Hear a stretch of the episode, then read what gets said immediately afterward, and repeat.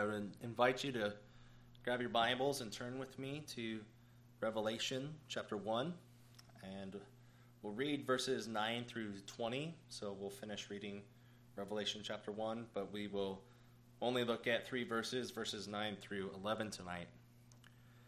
So, having now looked at the prologue of the book of Revelation, we now come to the circumstances that have led John to receive this revelation and then to write down the revelation in which he sees and send it to the seven churches that are in Asia.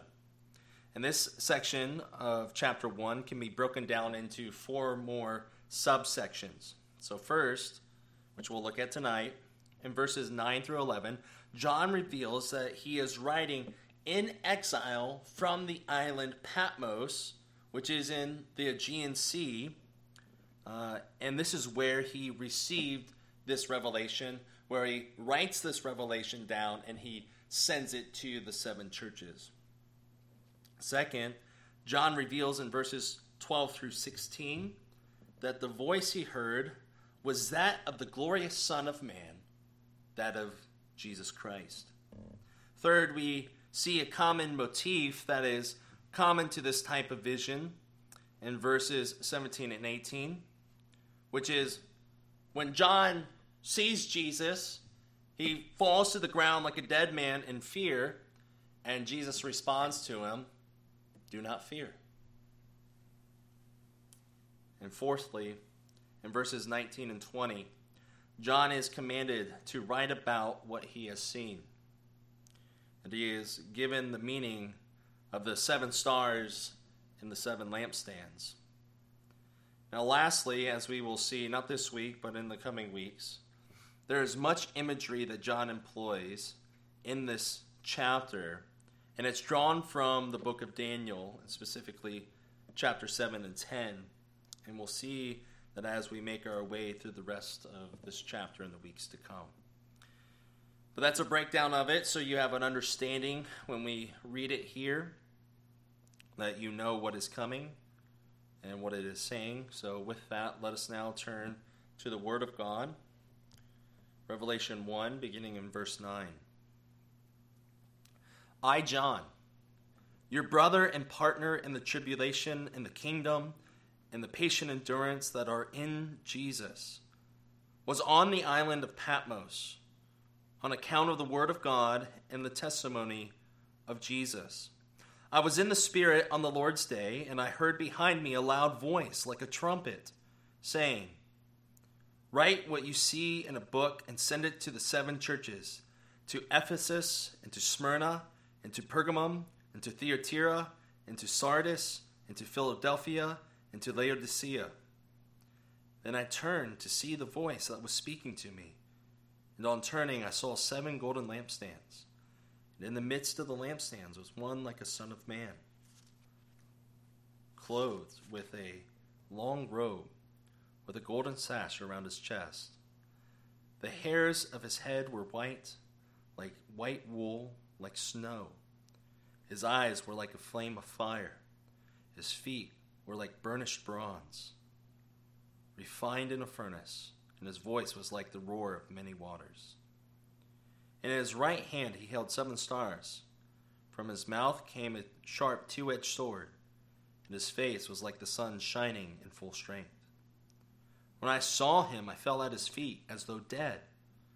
But he laid his right hand on me, saying, Fear not, I am the first and the last and the living one. I died, and behold, I am alive forevermore, and I have the keys of death and Hades. Write therefore the things that you have seen, those that are, and those that are to take place after this. As for the mystery of the seven stars that you saw in my right hand, and the seven golden lampstands, the seven stars are the angels of the seven churches, and the seven lampstands are the seven churches. Amen. Let us pray. O Lord, whom have we in heaven but you? And to whom shall we go? For you alone have the words of eternal life. Therefore, we come to your scriptures now, seeking these words of eternal life. So give us eyes to see, ears to hear, a mind to understand, a heart to believe. and your spirit to obey. Guide us with your counsel tonight, O Lord. Amen. Amen. So, in this section, we see the author identify himself by name. He is John. And that name should be familiar to us, for this is the Apostle John, the disciple in whom Jesus loved, the only disciple that watched Jesus die upon the cross, the disciple who beat Peter to the tomb, the author of the fourth gospel, and the author of the three Johannine epistles. But notice that he doesn't focus on his apostolic ministry or his apostolic authority, but rather he emphasizes his equality and his solidarity with those to whom he writes. So he says, I, John, and then he first identifies himself as their brother. I, John, your brother. That is, he is their fellow believer. You see, when it comes to the cross of Christ and when it comes to his throne, the ground is level. There is no one greater than the other, but rather we are all equal in Christ. And so he looks at the churches he is writing to and he says, Brothers, sisters. So he is a fellow believer and a fellow child of God. And so he has this familial bond with his readers as all of them are a part of the family of God. And so that's how he chooses to identify himself first. All of them being heirs and co heirs with Christ, brothers and sisters as children of God. Secondly, then, he identifies himself as their partner. That is, they share in the same sorrows and joys together. He is their partner first in the tribulation, that is, the persecution and suffering of believers, which includes slander, poverty, imprisonment, discrimination, social ostracism, physical abuse, and for some, even death. He shares in that tribulation with them. Because as for John, he was exiled and banished to a small island of Patmos in the Aegean Sea. It was a essentially a prison. And so notice John's language here. He is their partner in the tribulation. Now, often you will hear dispensationalists talk about the coming great tribulation, and thus they identify themselves as pre trib or mid trib or post trib, meaning God will have the secret, secret rapture of his people or take them out of this world before during, or after the tribulation. Now, that concept is foreign to the Apostle John for two reasons. First, dispensational eschatology was invented wasn't invented until the 19th century. So this way of thinking, this way of interpreting the book of Revelation is only about 200 years old. And I follow the the saying if it's new it isn't it isn't true. So it doesn't go back to the time of the apostles. Secondly, John says he is a partaker in the tribulation. Therefore, it's not a coming time of great persecution. Rather, the time of persecution is already here and will continue until Christ returns. So it would be wise to reject this framework, though I guess technically if you are asked, you could tell someone that we are post trib, since we believe the tribulation is synonymous with this present age. It's easy to think past this as American Christians because, you know, we don't really face that much, much persecution in our world. But think about our brothers and sisters who die for their faith presently today. Think about our brothers and sisters where their government breaks in, arrests them, and throws them in jail, all for worshiping Jesus. They would say that they are facing the tribulation now. So it's synonymous with this present age. So as we go forward, you will see that all of this has application to the first century church. It has application to the church of the fathers, the church fathers. It has application to the medieval church, to the Reformation church, and to the 21st century church. But John currently suffers in this tribulation as an exile away from his people, away from the people of God, on this prison island of Patmos. The exile was seen as a death sentence. It was life imprisonment on a remote island in the middle of the sea, where they sent John to die. And it is presumed that he was sent there because of his proclamation of the gospel and his apostolic work throughout the Roman Empire. And John says as much. He is on Patmos on account of the Word of God and the testimony of Jesus. Now, we know this to be true as well. You can go to the book of Acts, and what happens to Peter and John and the other apostles? They are beaten and they suffer for proclaiming Christ. Now, interestingly enough, it is believed that, uh, according to tradition, that John, they tried to kill John before. Um, they tried to boil him alive, and by divine intervention, he uh, escaped. So they send him to the island of Patmos. After the emperor dies, Domitian dies, uh, John returns to Ephesus where he pastors until, and while he's pastoring there, they try to kill him by forcing him to drink poison, uh, and he survives that as well. Now, this is all tradition, it's not recorded in Scripture, but uh, that is the history of the church, and then he dies there. So, he suffers his whole life. Um, he's a martyr in spirit, though he does not die for Christ. But this idea of suffering for Christ and his gospel is a theme that runs throughout the book of Revelation. John will commend the church in Philadelphia for holding fast to God's word in a culture that opposes its message in chapter 3, verses 8 and 10. So if you flip over there quickly. I know your works.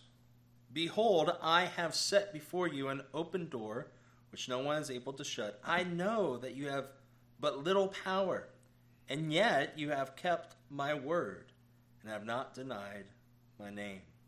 Verse 10 Because you have kept my word about patient endurance, I will keep you from the hour of trial that is coming on the whole world to try those who dwell on the earth. Notice there, what? Patient endurance. And Paul and John says that he is a partner in the patient endurance. Also in chapter 6 9, we read about the martyrs who are under the altar in heaven, who were put to death on account of God's word. They cry out to God, When are you going to avenge us? And God does. And in chapter 20, verse 4, there are those who were beheaded and deprived of life because of their testimony of Jesus and for the word of God. So John and his readers suffer because of their belief in and their allegiance to Jesus and his word. And we have brothers and sisters today who suffer and die because of Jesus and his word. That's why I love the story of Jim Elliot. He's a young guy, 26 years old. He has a young daughter, he has a young wife and he goes out and he preaches, and as he's preaching, he dies. He's murdered by the people he's preaching to. And he wrote in his journal shortly before his death He is no fool who gives up that which he cannot keep to gain that which he cannot lose. I love that. And that is so true of all of the saints who have died for the faith throughout the centuries. But this testimony that brings about their suffering and deaths is also the means by which they conquer Satan according to 12:11.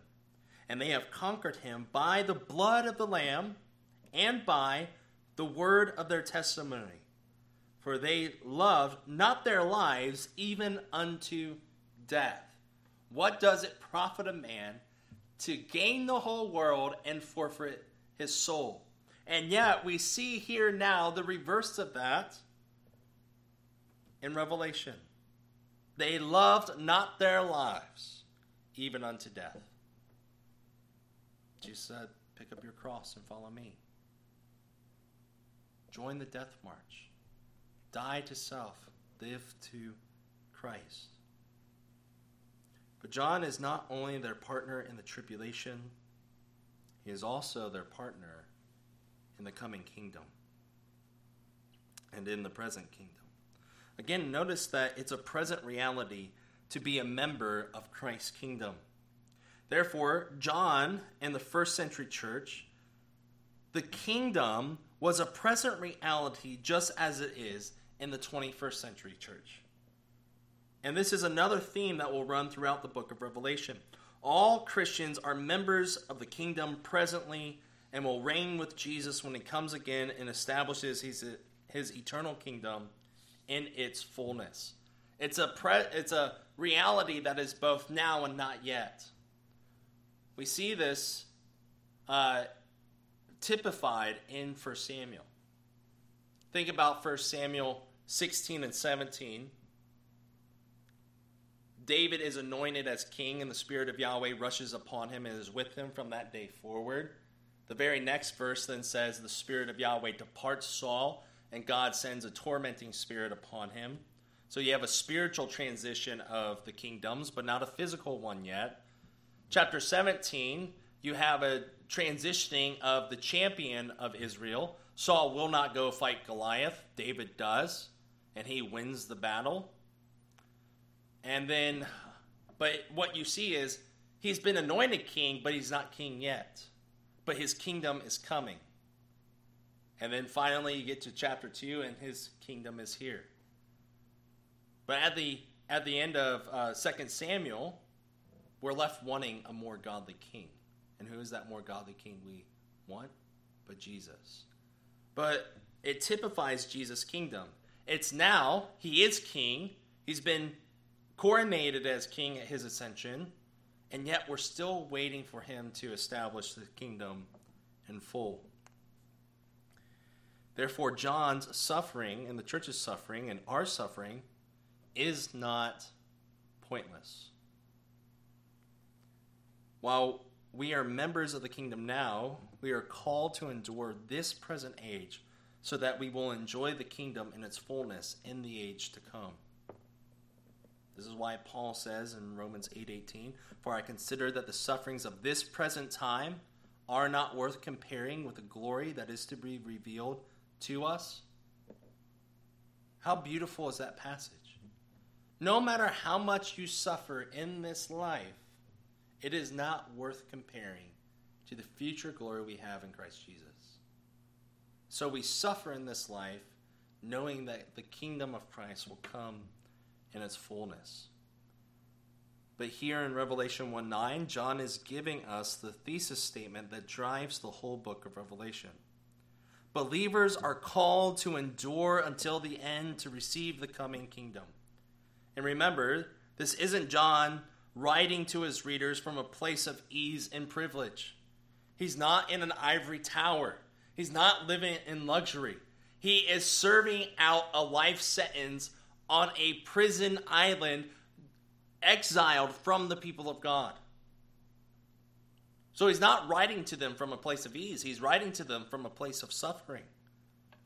He shares in their tribulation, and he shares with them in the kingdom of God. He knows firsthand what it means to suffer for Christ and for the sake of Christ's gospel. He is therefore a partner with them in their endurance as he himself is enduring persecution with them, waiting for their coming king. So, the affliction kingdom, and endurance are all theirs in Jesus because they are united with Jesus as those who have been freed from their sins and made kings and priests. Hebrews tells us that we do not have a high priest who cannot sympathize with our sins. He, we have a high priest who can sympathize with us, yet without sin. How beautiful of a passage is that? Jesus understands what it means to be tempted. He understands what it means to suffer under persecution. He knows what it means to go and die a death he did not deserve. He can sympathize with us. And so, we suffer, waiting for the kingdom of God. Then in verse 10, the Apostle John tells us how he received this revelation. So he begins, I was in the Spirit. Now, to be clear, John is not using this phrase the way that Paul uses it in his letters. When Paul says in the Spirit, what Paul means is living by the power of the Spirit rather than by the power of the flesh. Think Romans 8. if you would flip with me there real quick, we'll see it. Romans 8, um, verse 1.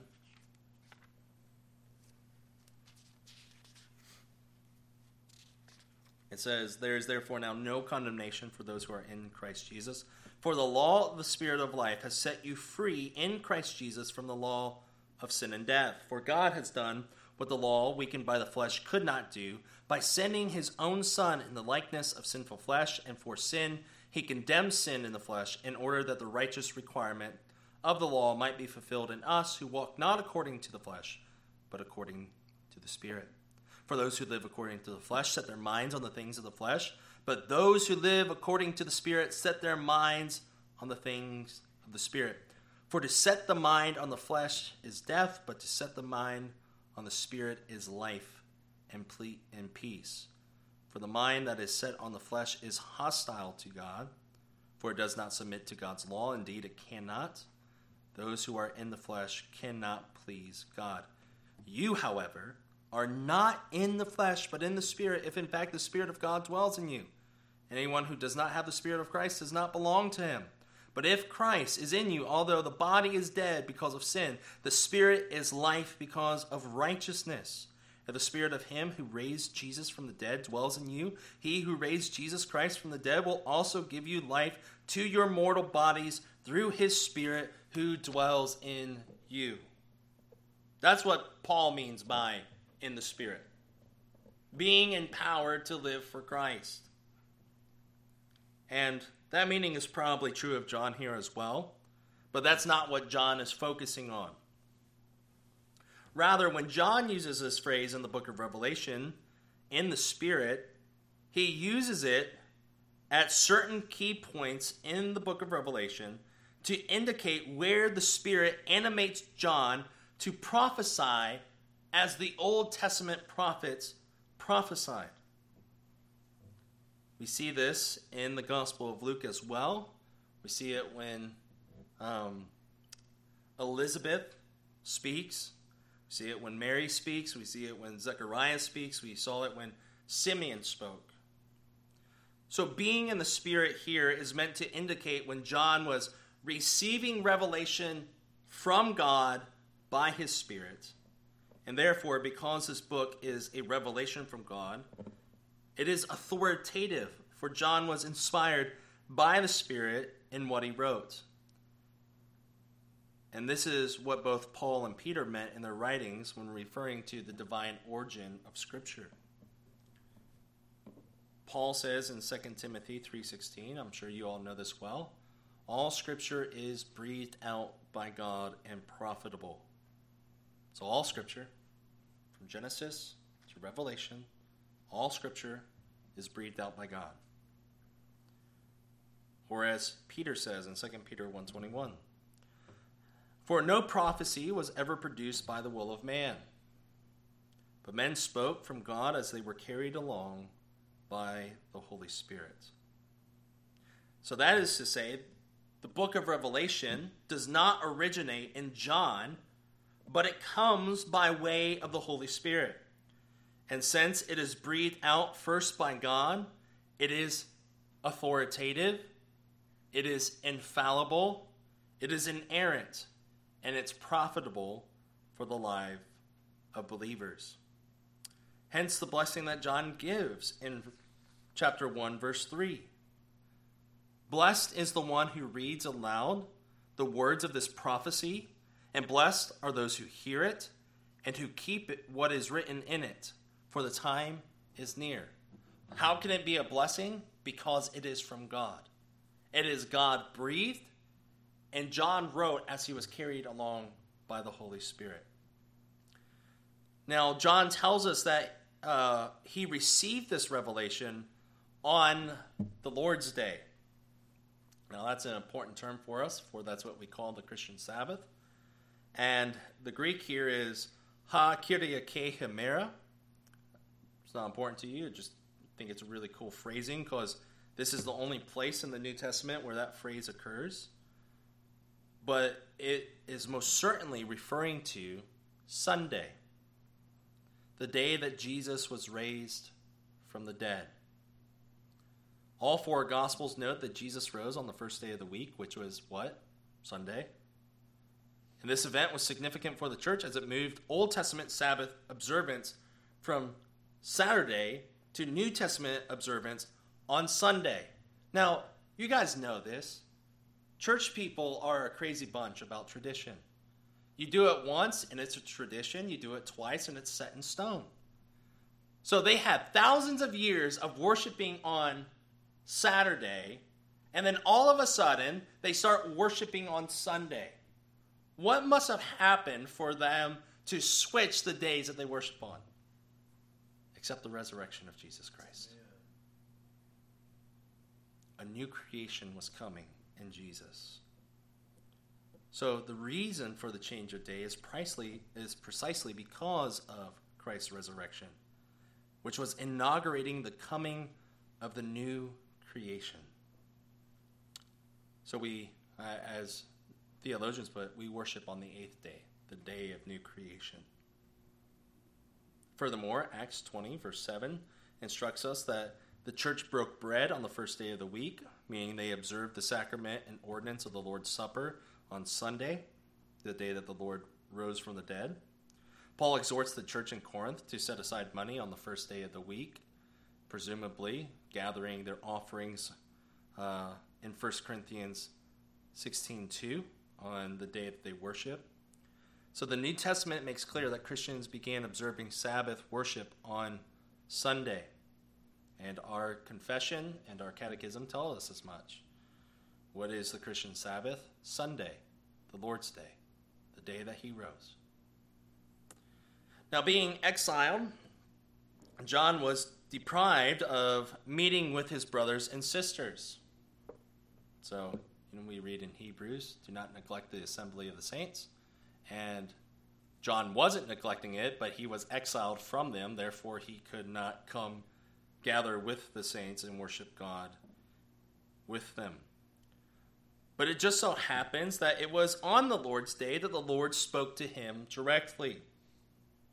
I mean, is this not what we long for?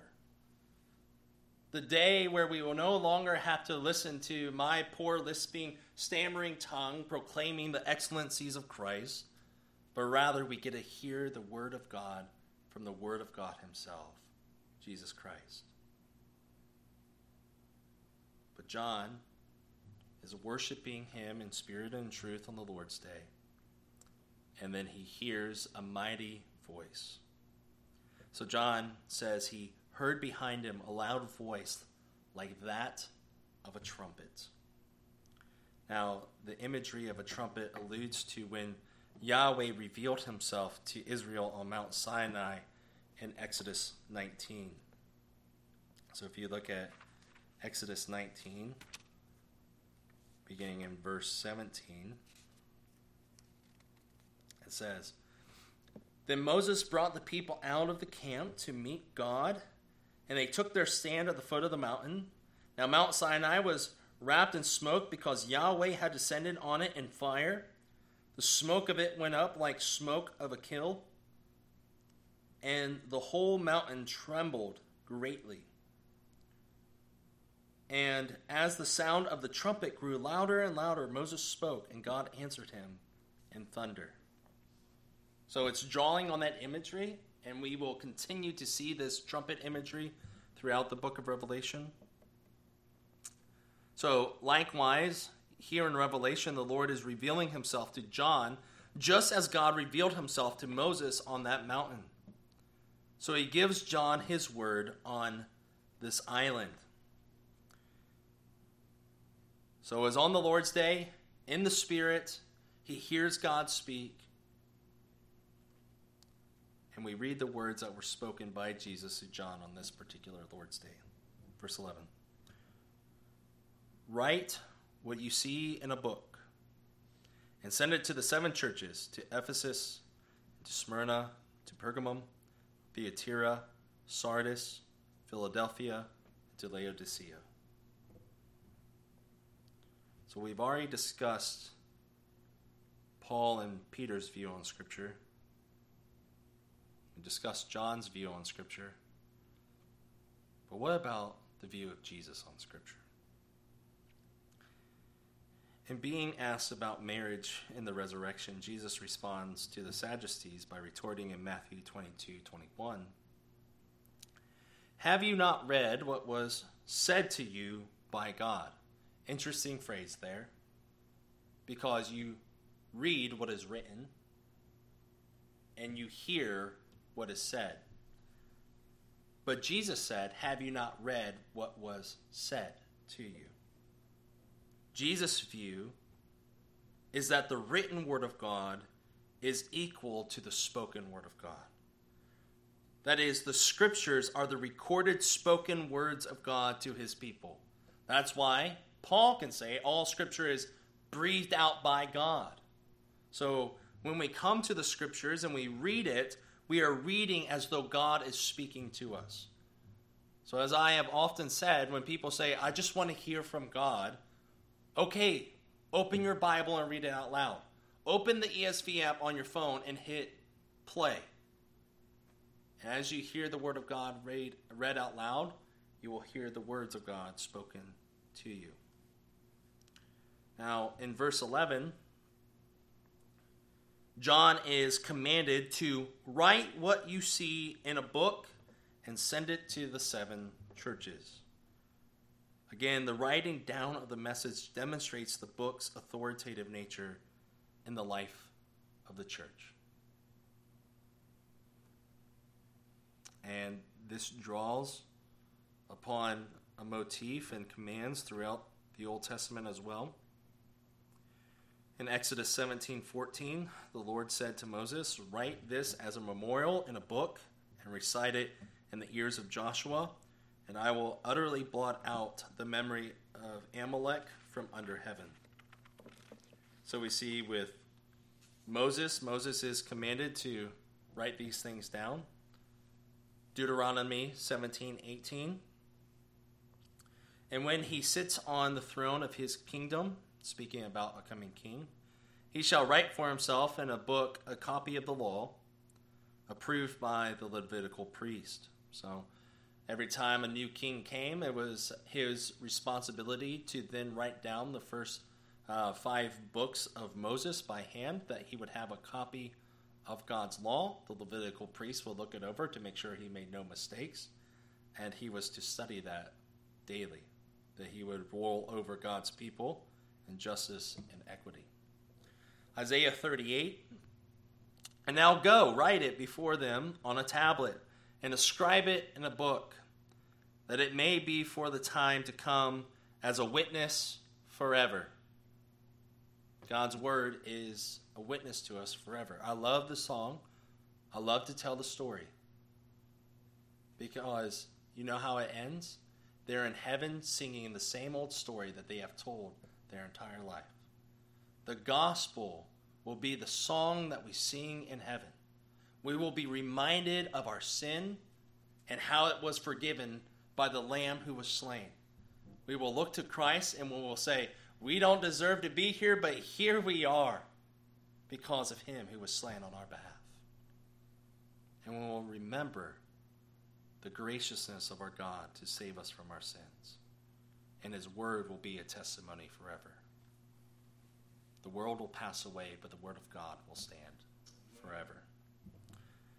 Finally, Jeremiah 36, verse 2 Take a scroll and write it and write on it all the words that I have spoken to you against Israel and Judah and all the nations. From the day I spoke to you, from the days of Josiah until today. So again, we see another prophet, the prophet Jeremiah, commanded by God to write down his judgments against Israel and Judah and all the other nations.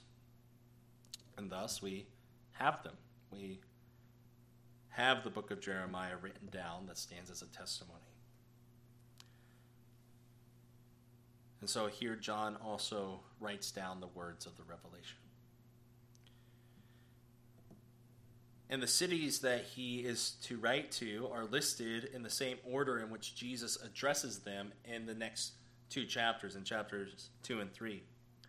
He is to write to Ephesus and Smyrna and Pergamum and Thyatira, Sardis, Philadelphia, and Laodicea. Now, I'm not going to give you their backgrounds. We'll do that when we write or we examine what Jesus says to them. But just so you know, the order in which they appear in the letter also reflects the route a courier would take to deliver this book to the seven churches. So, Ephesus was on the coast. Patmos is in the middle of the Aegean Sea. So, he would write this book. A courier would take it from Patmos to Ephesus, and then from Ephesus, the courier would essentially take a route that would be a circle from Ephesus and end in Laodicea. So Ephesus is on the coast, and the cities are all in the circle. So beginning in Ephesus, they would go from Ephesus to Smyrna, to Pergamum, to Thyatira, to Sardis, to Philadelphia, and finally to Laodicea before they could come back to Ephesus. So again, we are reminded that this book wasn't just written to the future church, but to a present and specific church in the first century. It was written to seven physical churches. So, what John has to say to them is relevant to them at that present time. But it's also relevant and applicable to the modern church as well. So, in this message, John identifies himself as a brother. He identifies himself as a partner with the churches to whom he is writing. He tells us from where he is writing, and he tells us from whom this message comes. And finally, he tells us who the message is for the seven churches of Asia. And by proxy, with him writing to seven churches, it also tells us that he is writing to every church, the universal church, throughout all places and all times. So it's also written to us. So John isn't just thinking about these seven churches. Jesus isn't just speaking to these seven churches alone. He's speaking to his church, his bride, his body throughout all time and all places.